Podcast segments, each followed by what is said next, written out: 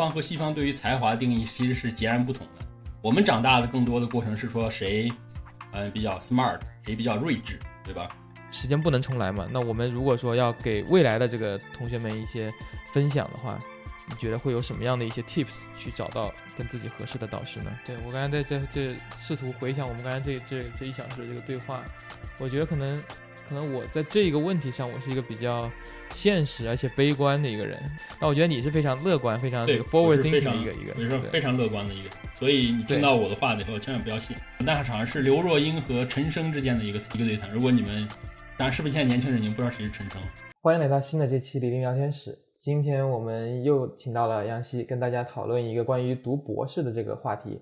嗯，我个人呢，可能在。读不读博士这个话题上有比较矛盾的看法，有时候我会感觉会鼓励大家读博，但有时候我又觉得很多人其实不适合读博。然后杨鑫呢就跟我不一样，他有非常明确的观点，他觉得应该每个人都应该考虑去读博。所以今天呢，可能杨希在阐述他的一些这个想法的同时，我可能会抛出一些问题来来进行一些探讨。呃，杨希你好呀，又见面了。哎，你好，我又来了。嗯，今天那个我们探讨是不是应该鼓励大家读 PhD 的呃这个问题。我觉得我还是有一个非常非常明确的观点，我觉得应该是鼓励所有想读 PhD 的学生尽量去读。如果甚至我甚至觉得应该所有的学生都应该考虑呃，不管你是不是读 PhD，或者都应该主动的或者去寻找类似的机会呢，或者你自我训练也可以。就是你知道什么是 research training，然后你把这个 research 你可以自己在自己练习啊，觉得这个对工作啊，或者对你平时生活，对各种事情，我觉得都是还有很大的帮助的吧。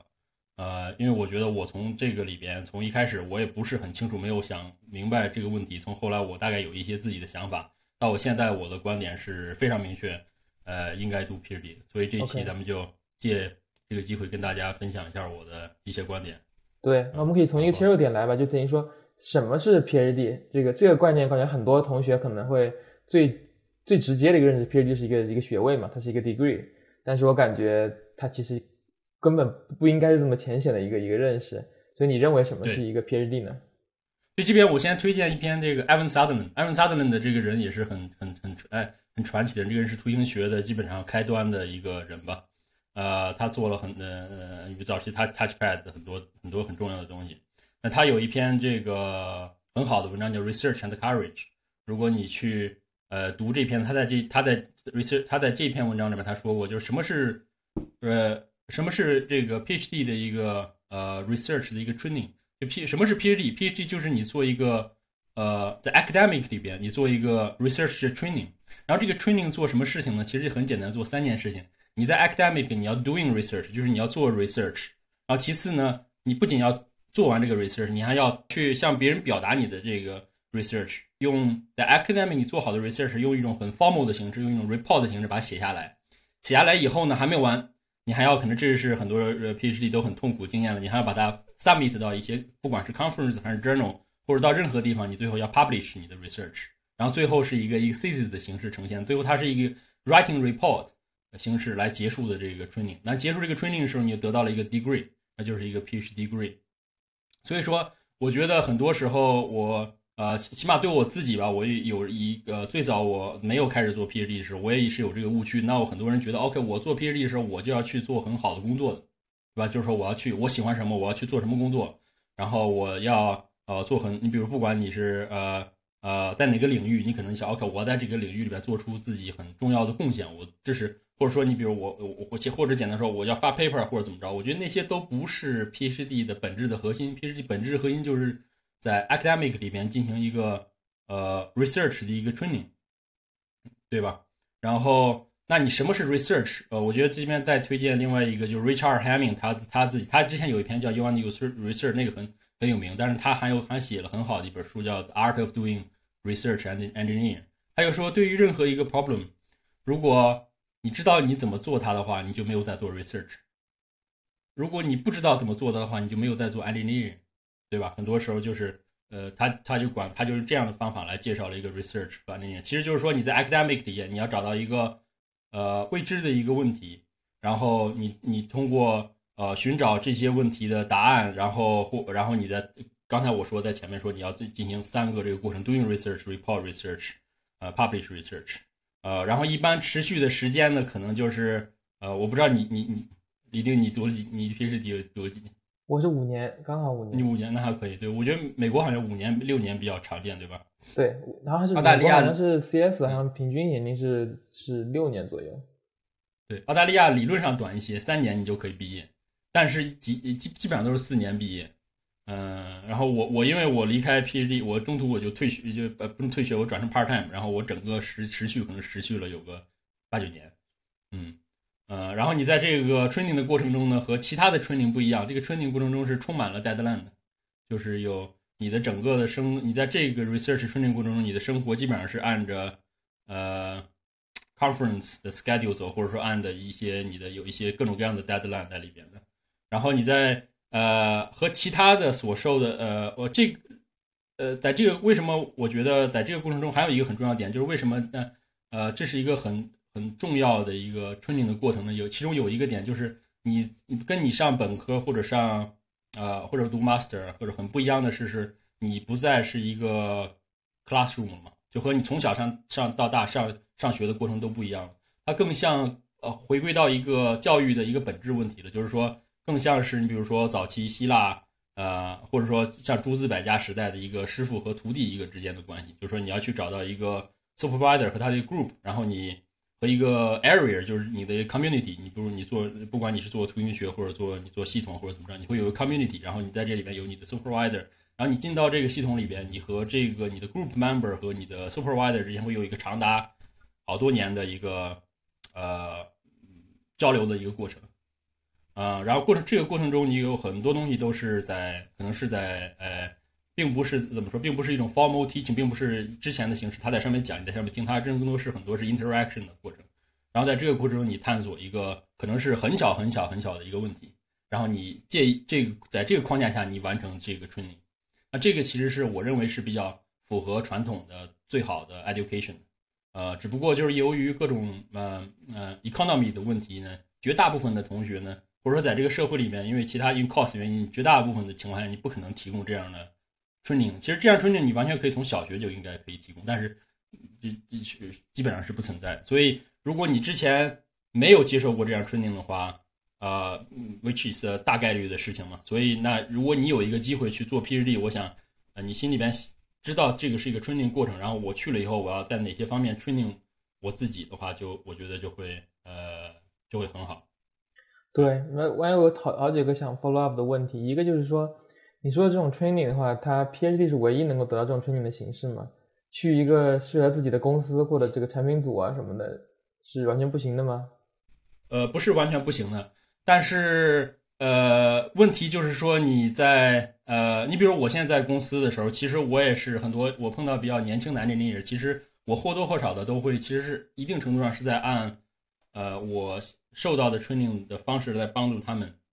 呃，但是在公司里面这种情况是非常，呃呃，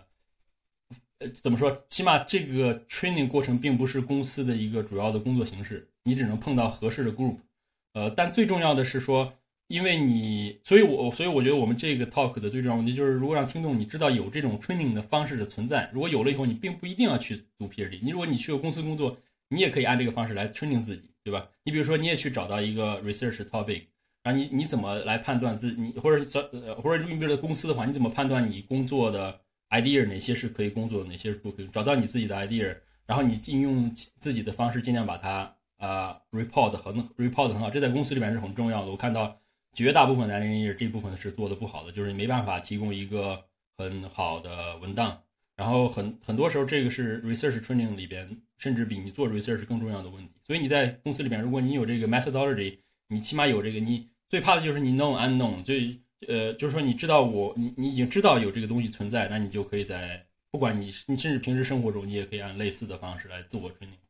对，这其实就是我想 follow up 的一个问题，就是我觉得很多，就我可能之所以对 PhD 的这个体验有一个比较悲观的态度，就是我见到了太多身边的朋友也好呢，这个这个同学也好，他们的 PhD 的经历就没有在做你说的这样子的一个 training 的过程。他们可能因为导师不是互相的这个 match，或者说那个话题不是特别的 match，导致的结果就是，我感觉他们在那几年里面没有进行任何方面的成长，他们只是要么在做很重复性的事情啊，要么就是在做一些帮教授打一些小零工啊。嗯，等到毕业的时候，还是回到了做 software engineer 的这条 track，呃，而没有就是而没有得到他应有的 training。这这是这是可能，而且这个是是是从概率上看，我感觉我看的太多了。然后我感觉我接触到的人，而且背景还都挺好的，在他们当时能有得到的信息的情况做这些选择，还踩了雷，那我就觉得说，OK，那可能对于广罗大众来说，可能博士的这个风险有点高。嗯，对，我觉得呃呃是的，你我同意，我同意其中其中就是绝大部分的可能你去读 PhD，那你因为你这个呃呃，虽然 PhD training 是呃我们刚才我们提前说的这个 PhD training。的这几个部分呢，呃，你能不能获得类似的 training，其实是和你自己有很大的关系，然后当然和老师有很大的关系。但是在整个，因为目前的大学其实也是很商业化的大学，或者整个它都整个 research 都是 funding driven 的一个 research，competition 也很也很厉害，所以很多那各种 supervisor 他有他自己的 pressure，他有他自己的想法，有的时候他并不想给你提供这样的一个，因为提供这样的一个很好的 training 是非常 cost，也许你你的。呃呃，你你你比如说，我更可能更愿意让你，我有一个很现成的东西，你就 follow me，然后你 step by step，然后我就我们完成把把这个 paper submit 过去，然后我结束这个呃 funding round 嘛，这个是一个很正常的想法。所以说，那就涉及到问题，就是说你怎么能够找你去哪边找这些能够接受到这些 training 的问题？这当然之前你想去找这个时候，你必须得明白第一个问题就是说，你先知道这个 training 是什么样子，而且你你大概能看到很多。呃呃，类似的呃类似的东西，这里面推荐一本书叫《The Dream Machine》，就是它是讲整个 ARPANET，就是整个 ARPA 方。我们现在很多人知道 DARPA 方 DARPA 方 g 的前身就是 ARPA ARPA 方 g 然后 ARPA 方 g 它这本书讲的基本上就是从呃呃二战结束以后，然后美国怎么放的整个的这个计算机产业，呃，尤其是大学里边。然后那这这这个里边这个过程就非常的精彩，里边有无数个我们现在所有的，你比如说呃阿兰 K。呃，Evan Sutherland，呃，呃，呃，太多这种例子。然后这里边有无数个精彩的故事呢。你去看一下呢，你大概知道，OK，如果是一个很好的 PhD 环境的话，大概是一个什么样的一个情况？你首先知道有一个自己的想象，然后你知道大概有 training，然后下一步就是你怎么找到这个这个这个好的 PhD research group 呢？那我觉得这个里边很重要的就是，呃呃，去找有 energy 的。Supervisor 和 Group，我觉得是很重要的。这个问题，尤其是我们从东方来的来的学，我们毕竟是从东方的社会里面长大的。我觉得哈金，哈金是在美国用英文写作的一个华人作家，他写很很很很好的小说。然后有一次记者采访，他就问说：“OK，那你怎么看这个东西方对于才华的？你比如大作家这么多，嗯，托尔斯泰或者这呃这些大作家，你怎么你觉得中西？你觉得东西方对这个事情的一个？”呃，观点上有什么相同或者不同的地方？他就说提到一种，他说东方和西方对于才华的定义其实是截然不同的。我们长大的更多的过程是说谁嗯比较 smart，谁比较睿智，对吧？呃，谁比较就是说其实就是比较聪明，比较能够呃呃呃怎么说，非常的呃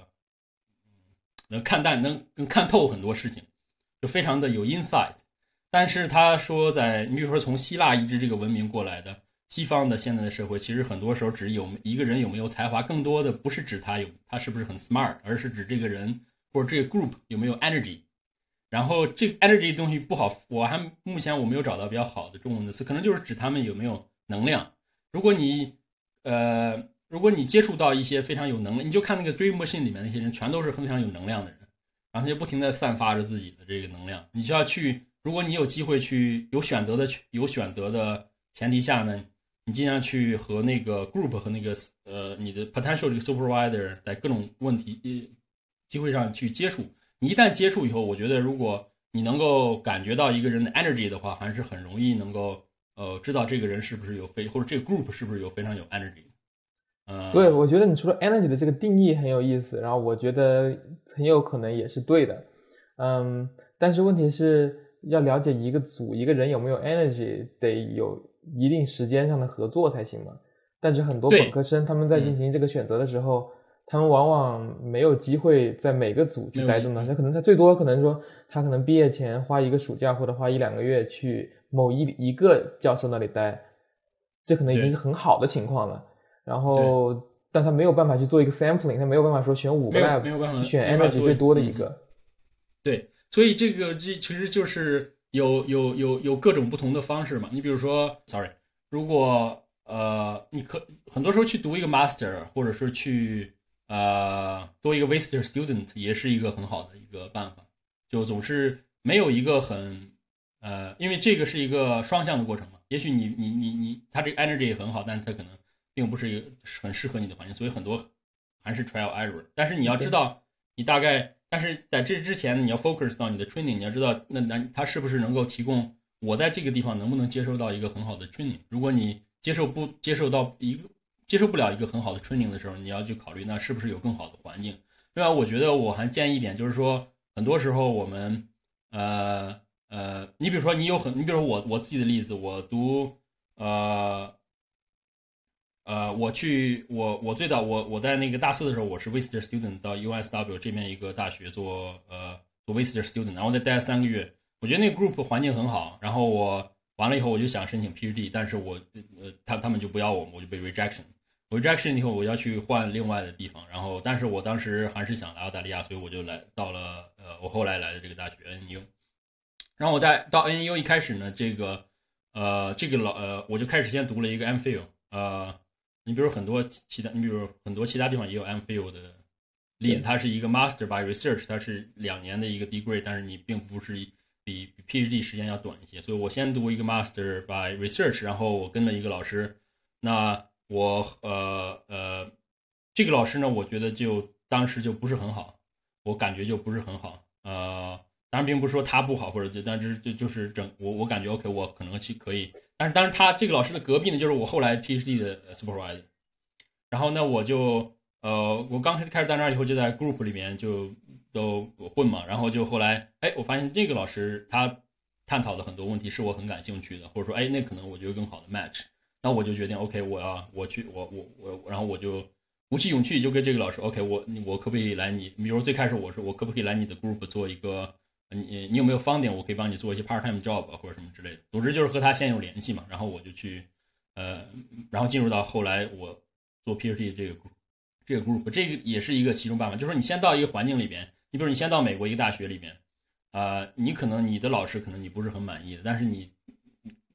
keep your eyes open，也许有其他的 group 是很好的。如果你碰到的话呢，要鼓起勇气来，就是离开你现在的不太很好的一个，呃。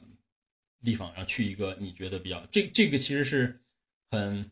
我不知道你我们都读 PhD，你知道这个是有很很多时候很忌讳的一个事情吗？但是我觉得就是就是这是个很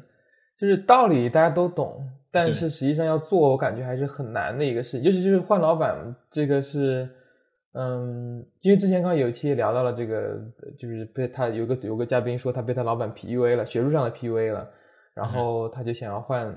有考虑过换，但是有很多现实的一些限制，然后包括特别我们都是国国际学生嘛，也有签证上的限制，啊，包括可能那个有一个老板比较就势力比较大一点啊，可能会阻挠啊或者什么的，就是没有想象的那么顺利。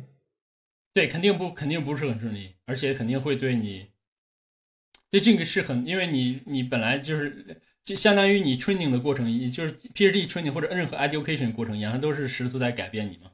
然后你都是，这是整个过程都是很不舒服的一个一个过程。然后这个是其中，当然你本来已经有一段关系，然后你又离开，又跟你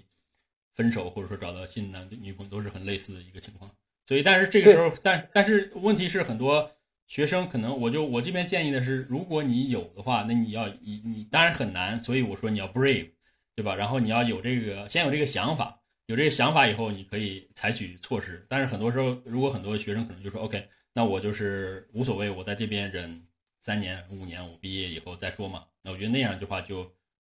就就很不好。如果是这种情况的话，赶快我我倒是建议你就赶快，真可能离开或者怎么着。就如果你在一个比较非常 toxic 的 environment 的话，要你要呃呃，换句话说，我最想呃表达的就是说，你你比如说 Dream Machine 呢，或者类似于你看这些很好的 group 他们的这个关系啊，或者我们讲的我们这这呃这个 talk。呃，那你大概知道是有好的 group 存在的，所以你如果碰到一个比较 toxic 的 environment 的话，你能够意识到，OK，这个其实是一个 toxic environment，OK，这不是一个不是所有的 PhD group 都这样。但是就是我感觉，对，还是这个话，这道理大家都可能都懂，就是不想要的 toxic 的。但是问题是你放到每个人个体身上的时候，它的数据点非常有限。像其实你刚才说的嘛，你可能本科有一个好教授，然后 m a n f i 有一个差教授，然后呢后来你又找到你的一个喜欢的教，其实你也才三个 data point 嘛。所以说你你就是就是特别在当当下其中的时候，很就很不确定自己能不能够预见到一个自己比较合得来的导师。就不像是你刚才举的，比如说 dating 啊，或者找找伴侣啊什么，这这的话可能至少还有你可以找 n 个嘛，这 n 可小可大，有的人可能找了五个、十个，最后找到一个自己 match 的。但导师的话，我我我观察的话，感觉很少，每个人你试个两三个也就到头了。就是你如果你比如你换了三个导师，第四个导师可能也都不太敢收你了，就除非你真的有什么特别厉害的地方，导师也怕，对吧？就是为什么你这个人前三个都合不来，是不是你的这个？学生哪里有有一些呃问题什么的，对啊，所以这个很多时候是 case by case，没有一个很很统很统一的过程。但是我呃呃我我想说的就是说，如果你你比如说你进到一个 PhD 环境里面，但是呃呃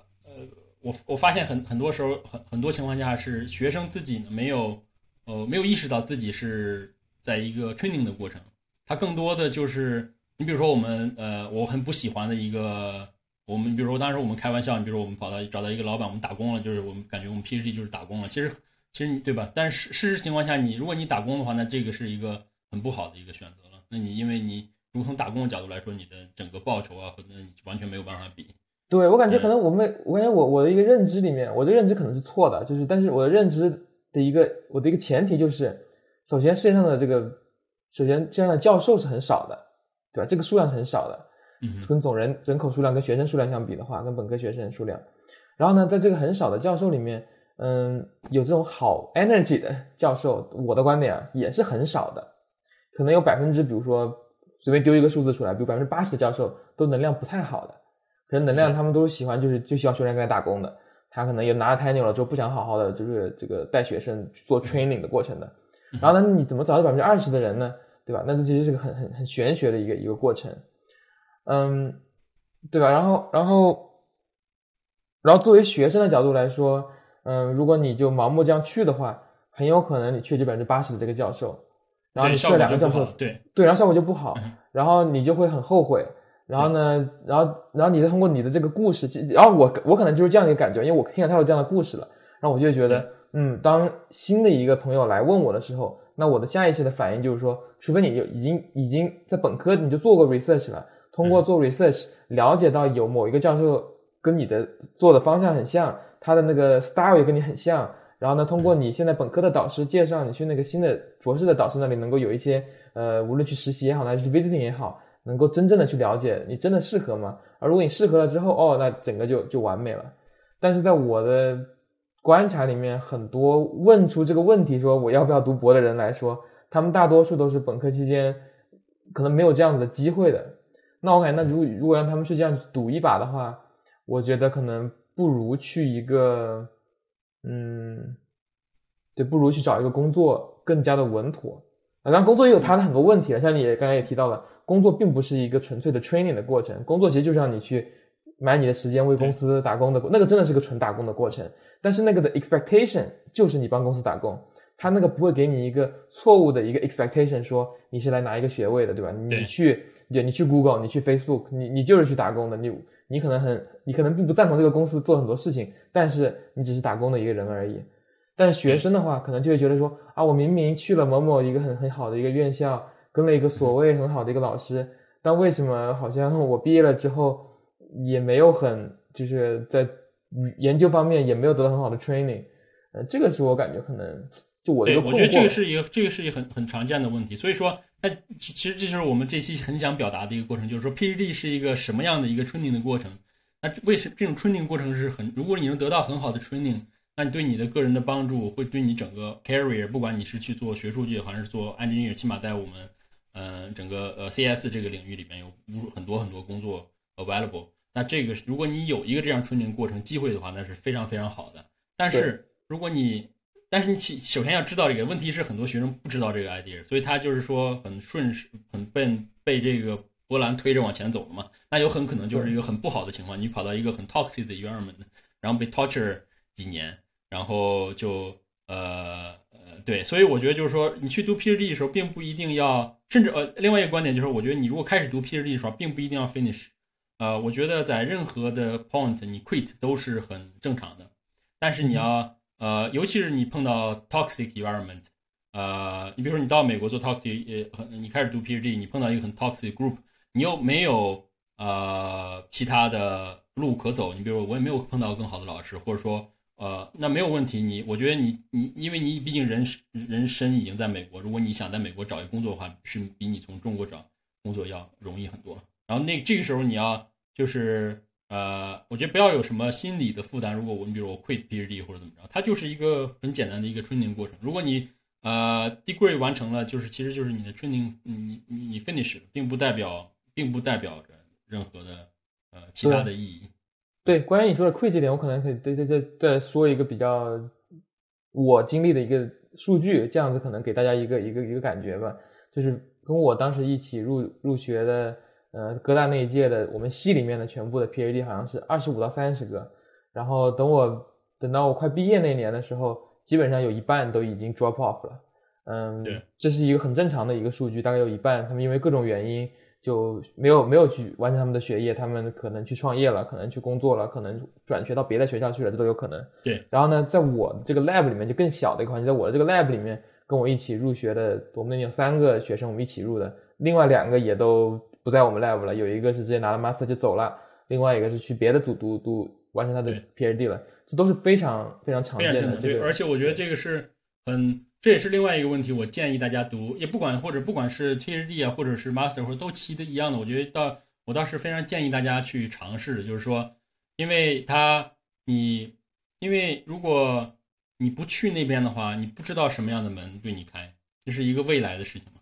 可能我自己我是一个极度乐观的人，所以这个时候有的时候是是很正常。如果我觉得如果你是不是乐观的话，你没有办法做 research，因为很，你成功的几率真的是很低，然后很大部分东西都是不工作的，然后你 submit paper 很多被 reject，然后你还要再做的时候，你就要有很多。我觉得这个对 courage 的一个 training 也是很有关嘛，或者说 do PhD 也是你走到一个很未知的一个世界。OK，很恐，那每个人都会有一定有一定的恐惧的，所以我觉得知道你知道它是一个什么样的 training 的过程，然后 be open man，然后如果你有这个机会 take，然后呃环境不好。考虑 quit 或者怎么着，不要有太多的对心理负担。我总结我们前半部分可能聊的一个主要的讲传达的主要观点就是 PhD 是一个 training 的过程，这个是应该你在寻找导师、寻找学校关注的最重要的点，就是怎么去 training，而不是说嗯你要灌多少 paper，你的老师有多少 paper，这都不是最关键的。最关键的是你要确定你和你老师的这个 energy 是 match 的，他能够去 train 你成为一个很好的 researcher。嗯，那我感觉可能下一个。这个下一班的这个聊天里面，我可能我们就可以这个 dive right into 这个这个怎么去找到这个 energy 跟你符合的这个教授，嗯，这个是我感觉比较实用的一个方面，因为我感觉这个是像我刚才，因为我刚才我说了很多这种我的这个比较负面的印象，就我感觉这个过程非常的难，特别作为我们两个现在是过来人嘛，我们两个就而且都过来了有有几年了，所以我们有这个时间去反思，嗯。就如果我们现在我们去重复当时我们去比如申请学校啊这个过程寻寻找导师这个过程可能会有不一样的一些选择，但就是时间不能重来嘛。那我们如果说要给未来的这个同学们一些分享的话，你觉得会有什么样的一些 tips 去找到跟自己合适的导师呢？呃，找自自己和刚当然我之之前之前我刚才给的几点建议就是说你先要知道。呃，什么样的老师是好的老师？在没有接触到这个老师的前提下，那你怎么通过怎么知道这个事情的？有有，因为有，因为现在一旦又或者说 YouTube 或者很方便，你可以有不有很无数的口述史啊，或者呃有各种各样的书籍啊。然后我们 p o Note 里边会放几本书，然后他会讲很多 research group 的这个事情。你首先看到一个比较好的 research group 是什么样？我意思就是说，在那个之前，你首先要见过或者说看见过，知道大概。那一个充满，你比如说，我们就说一个充满 energy 的教授，或者说一个很 look after，呃，学生的教授，他是大概是什么样子的嘛？呃，这些是你可以通过从书里面，或者通过 video，或者通过 story，或者我们，你比如类似我们的这个视频来知道的。然后所以你的知道了大意就是要建立一个 baseline，首先你要知道 baseline，你大概知道什么样的。对，OK。如果然后你有这个 baseline 以后呢，你再去去尽量的去呃呃呃去去尝试嘛。通过看一些书啊，了解视看视频啊，反正通过各方渠道了解到 baseline 之后，现在你要开始选学校、选导师了。那比如说你说的嘛，说选假设选澳大利亚的一些边远地区的一些学校啊，老师，那比如说选好了某个大学的某所老师。那我怎么去知道他怎么去把他跟我的 baseline 去比较呢？我们的 baseline 比较，这个时候有一个很好的 tips，当然这个是我我我我我的我的我的呃 PhD supervisor 他总会做的一件事情，就是说他在他当有呃这这边我之前我要 share 一个过程，其实相对于你需要老师来说，我我我有一个观点和你认为的不是我可能不太有一点不同的，就是我觉得虽然想读 PhD 的学生可能多。但是从老师的角度来说，他找到好学生跟好学生找到跟学生找到好老师的比例其实是差不多的，因为呃任何事情你只要一个 group 里面，你如果挑很好的，总是就是就可能就比如百分之八十百分之二十定律嘛，总是绝大部分的都不是呃拔尖的，那总是拔尖的是要要不然就没有这个好和不好之分了嘛，对吧？所以从老师来说，他也想找到很好的学生，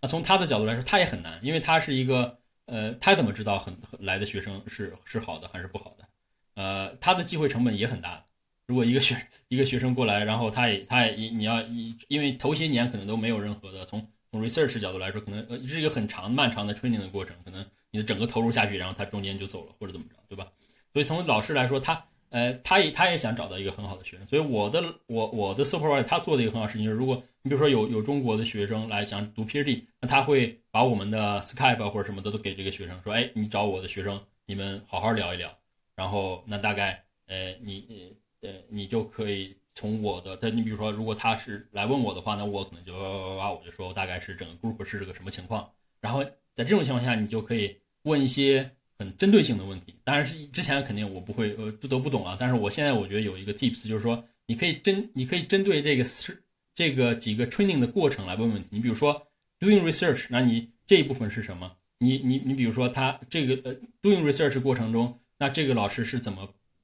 帮助学生 doing research？或者大概你们 doing research 是个什么过程？那么写 paper，你可以问呃对面的学生，你比如说，哦，那这个老师是怎么帮助学生 training 这个 writing 这个 paper 这个过程的？那这个老师是怎么帮助学生 talking research？你比如说你去 conference 的时候，他是你你们的整个的 talking 的过程是什么？你的 slides 的修改是什么样的？啊，然后呃呃，最后就是 finish 这个 degree 呢，他这个老师对你 finish degree 整个的要求大概是什么样的？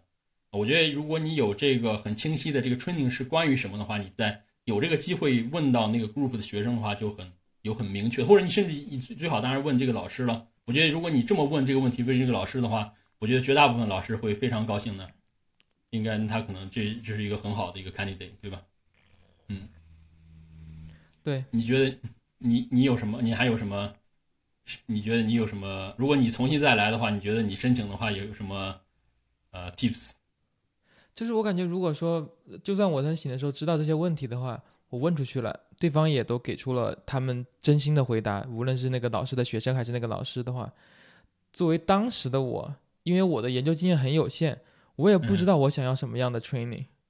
我也不想知，我也不知道我到底什么样的 training 适合我。然后所以说就是就是我感觉我问的是正确的问题，但是因为像你刚才说的嘛，我没有那个 baseline，我可以从书上读来大家的 baseline 是什么，但是我没法知道我喜就我比如说举个例子吧，比如说我我是喜欢老师怎么样教我写 paper 呢？有的老师可能非常 hands on 跟你一起写，有的老师是说你先把它写完第一版本，我来帮你改，有的老师可能是说你前两年自己写，我第三年开始帮你写，就是就是这种有不同各种各样的模式。然后呢？如果说你你你你不知道自己要什么的话，就等于说我 PhD 毕业的时候，我知道我想要什么样的导师了。对，但是但是 too late，对吧？这这这是一个无法无法避免的过程嘛，对吧？就是就是你肯定是你经历的越多，你越知道自己要什么。嗯，这所以这也是为什么我觉得这个肯定是一这肯定是一个充满了未知的一个。这所有的我们说的这个事情，只能是作为一个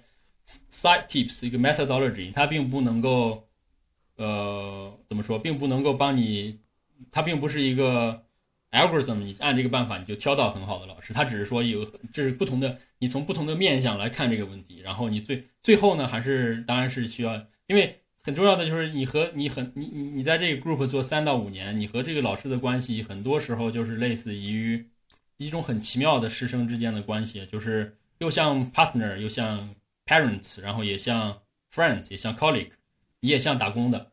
然后它是一个非常多的一种面向融合在一起的一个特殊的关系。所以说这种关系呢，如果是有一个很好的关系，你可能是你可能是对你帮助很大、很愉快的；如果是不好的关系，那它也是可能就是最 torture 的一种关系吧。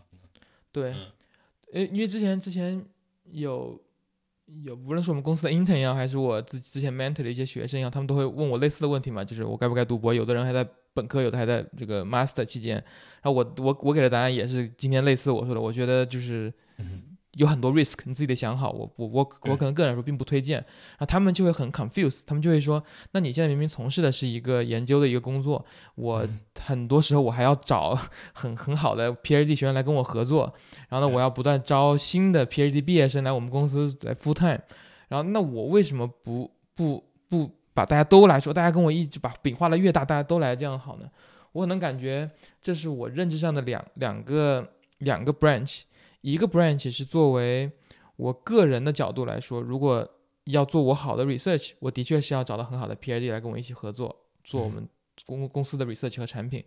然后呢，另外一方面的角度是说，当我作为另一方，当作为一个学生的角度，如果说我是作为一个年轻人的角度来说，我会想说，我是想要去赌一把，还是比较平稳一点。然后呢，我可能就感觉说，嗯读博有一点点赌。然后呢，你去个公司的话，可能就比较平稳。然后，对吧？特别是特别是就是，而且跟不同时期也有关系嘛。比如现在我们现在整个经济下行啊什么的，大家心里都更慌一点啊。什么你读博也无所谓啊，反正现在现在经济也下行，本来你也找不到工作，可能可能读博是个比较无脑的选择。但是经济上行的时候，就我有好多个 intern，他都问我说，我，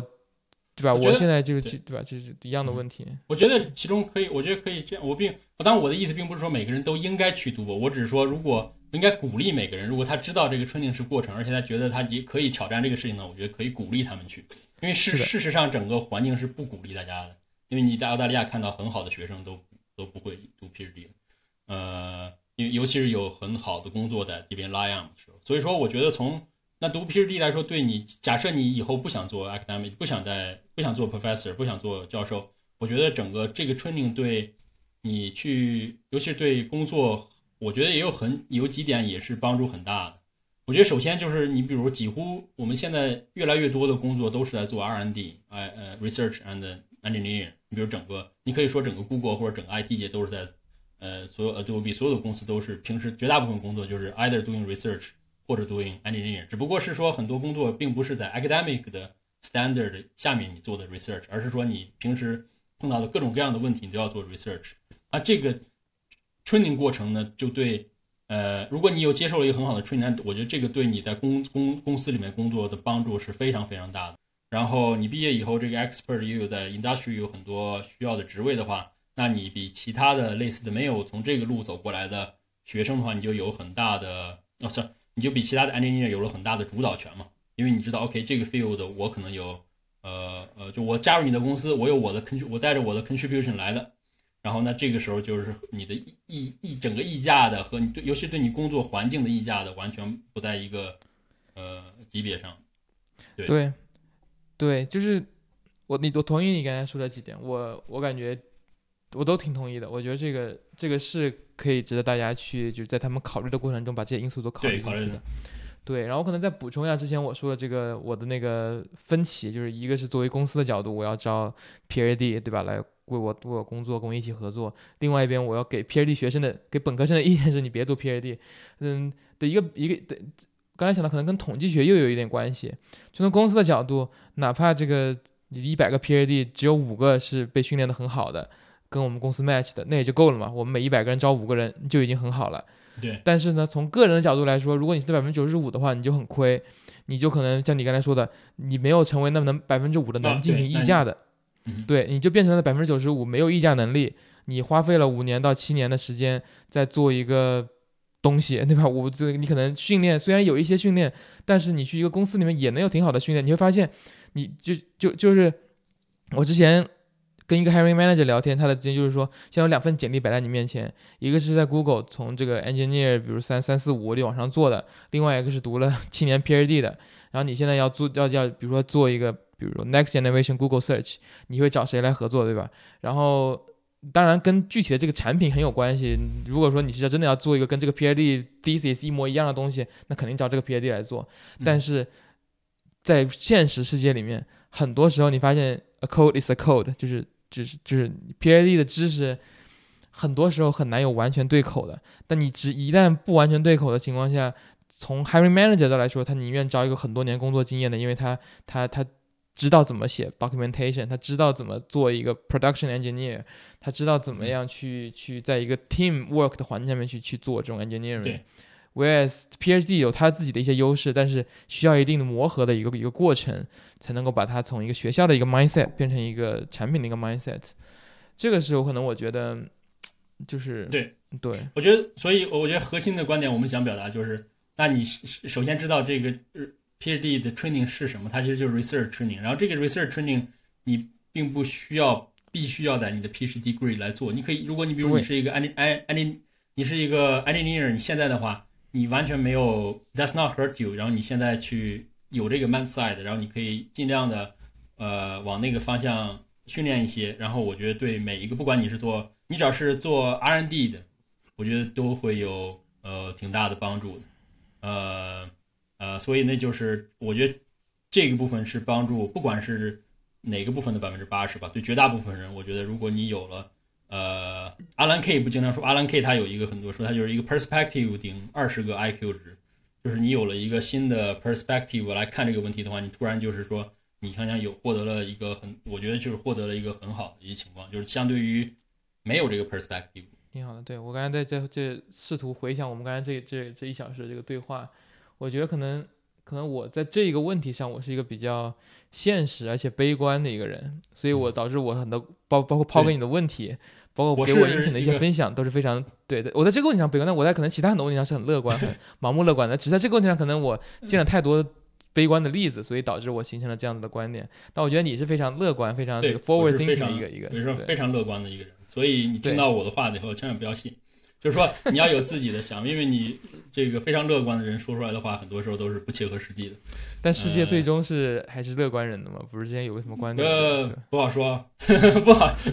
这个 never never know，对吧？但是我觉得就是总是，但是我觉得如果你要是要想去做 research，想要有一个比较 enjoy 的过程的话，可能还是要有，反正起码在这个问题上，你要把自己调整成一个乐观的人嘛，要不然你没有办法面对这个一个很悲惨的一个。不是很悲惨嘛？就是面对一个是以，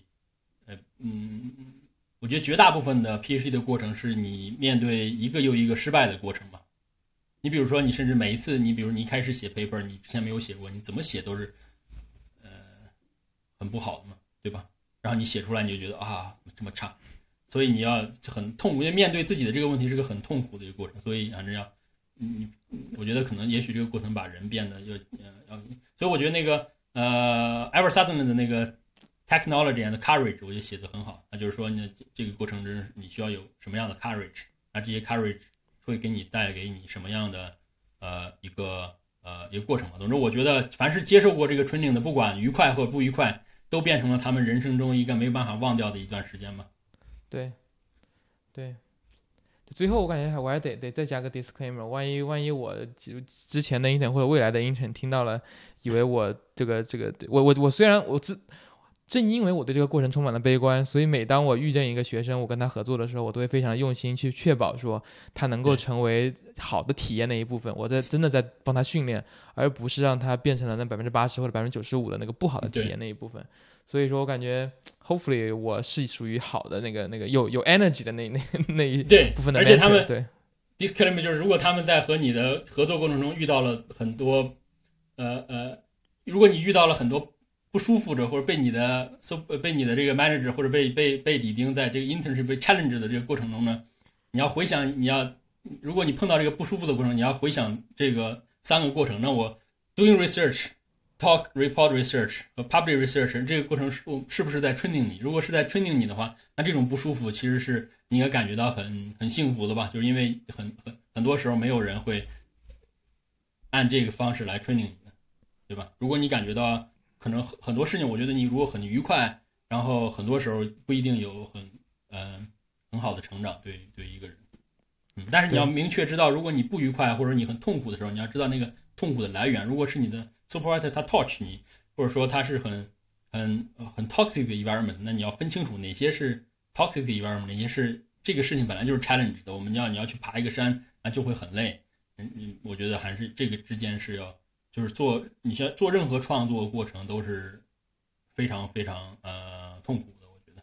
对对对，我感觉最后这个比喻很好。我感觉就是如果你了解了读 PhD 是一个爬山的过程的话，你在过程中腿酸了呀，这口干了呀，这都是属于爬山过程中正常的一部分。你这个 expectation 应该建立正确。但是如果说呃你发现上山的过程中，你的导师一直在不断的 把你往向下推啊，或者说不给你不给你帮助，不给不给你推一把的话，那我觉得这可能就是 toxic 的那一个部分。但是就是你得分清楚什么地方是是爬山过程中应该有的，什么是没有的。而且类似，你比如类似，你比如在健身教练，很多健身教练他或者说如果你看很多 athlete 他 training 过程的话，那有在 training 的过程中，有的时候这个 manager 会很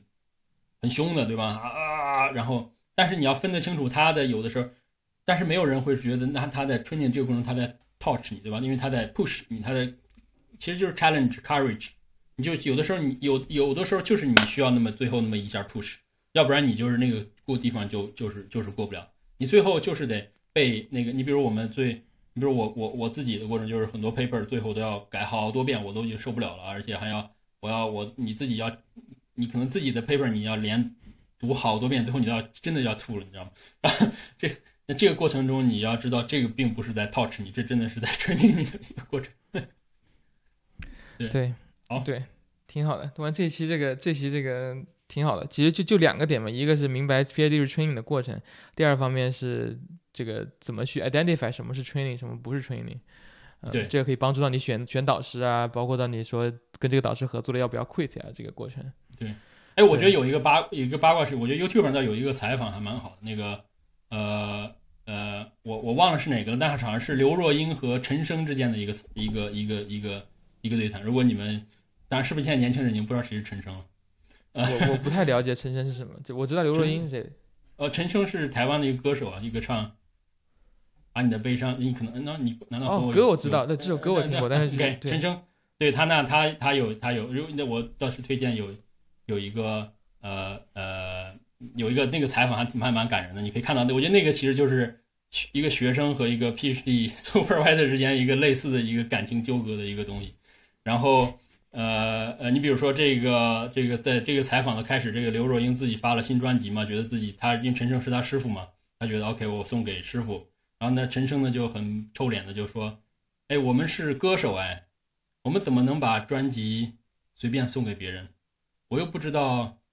你怎么知道你送给专辑的这个人他会不会听你的歌？你要知道你自己是歌手哎，他就其实就是很这些，我觉得这些都是一个呃，很多时候都是就是在 PhD training 过程中形成很对对人有很大改变的一些对话吧。对你说这个，我再我再说一个，结束前呢，我再说一个，我也听到的一个八卦吧，也不知道是真的假的，应该是真的吧。Steve Jobs 在 Apple 的时候就说不能。把 Apple 的这个 device 作为那个就是免费的发放给员工，作为礼物啊什么的不可以。员工如果要买的话，可以 discount 的去买，但是这个 discount 也不能特别大，因为如果说你一旦把它免费送给人的话，别人就不会不会珍惜这个东西。嗯，一定要把它让大家就像你说的嘛，你把专辑送给别人，你也不知道别人喜不喜欢。但你如果说你只是 ten percent off、twenty percent off 的话，别人其实还是得真心喜欢这个产品才花钱来买，他就更会 appreciate。然后我感觉这个可对这个刚好就是一个不相关的一个一个八卦吧。对，我觉得所以这个也是，也是起码对于我自己，我觉得我一个很大的成长就是我之前我觉得对很多事情我是非常，我就是我 I'm a programmer 或者我是很对很多事情不认真不不是很看重的一个人，变成了经过 training 的过程让我觉得有形成自己 identity。OK，现在 I'm doing I'm a software engineer，OK，I'm doing engineering，那你就要对你做的这个事情你是很看重的，或者说 I'm a researcher，我做的事情就是我做 research。呃，不再是一个随随便便的一个呃一个事情我觉得这个是呃呃很多人经过各种也不一定是这种 training 其他类似的 training 获得成长的一个过程，分享给大家。对，可以，行，那我们这个今天这期关于这个读博的讨论，我们就到这里了。之后看看跟杨希能有别的其他的话题，也可以接着来讨论的。大家如果有什么别的感觉，大家可以先去看看杨希杨希的这个主页，看看他的一些这个背景。然后呢，如果感觉有想了解的其他的一些话题，我们也可以接着聊。好，好的，好，那我们先拜拜，拜。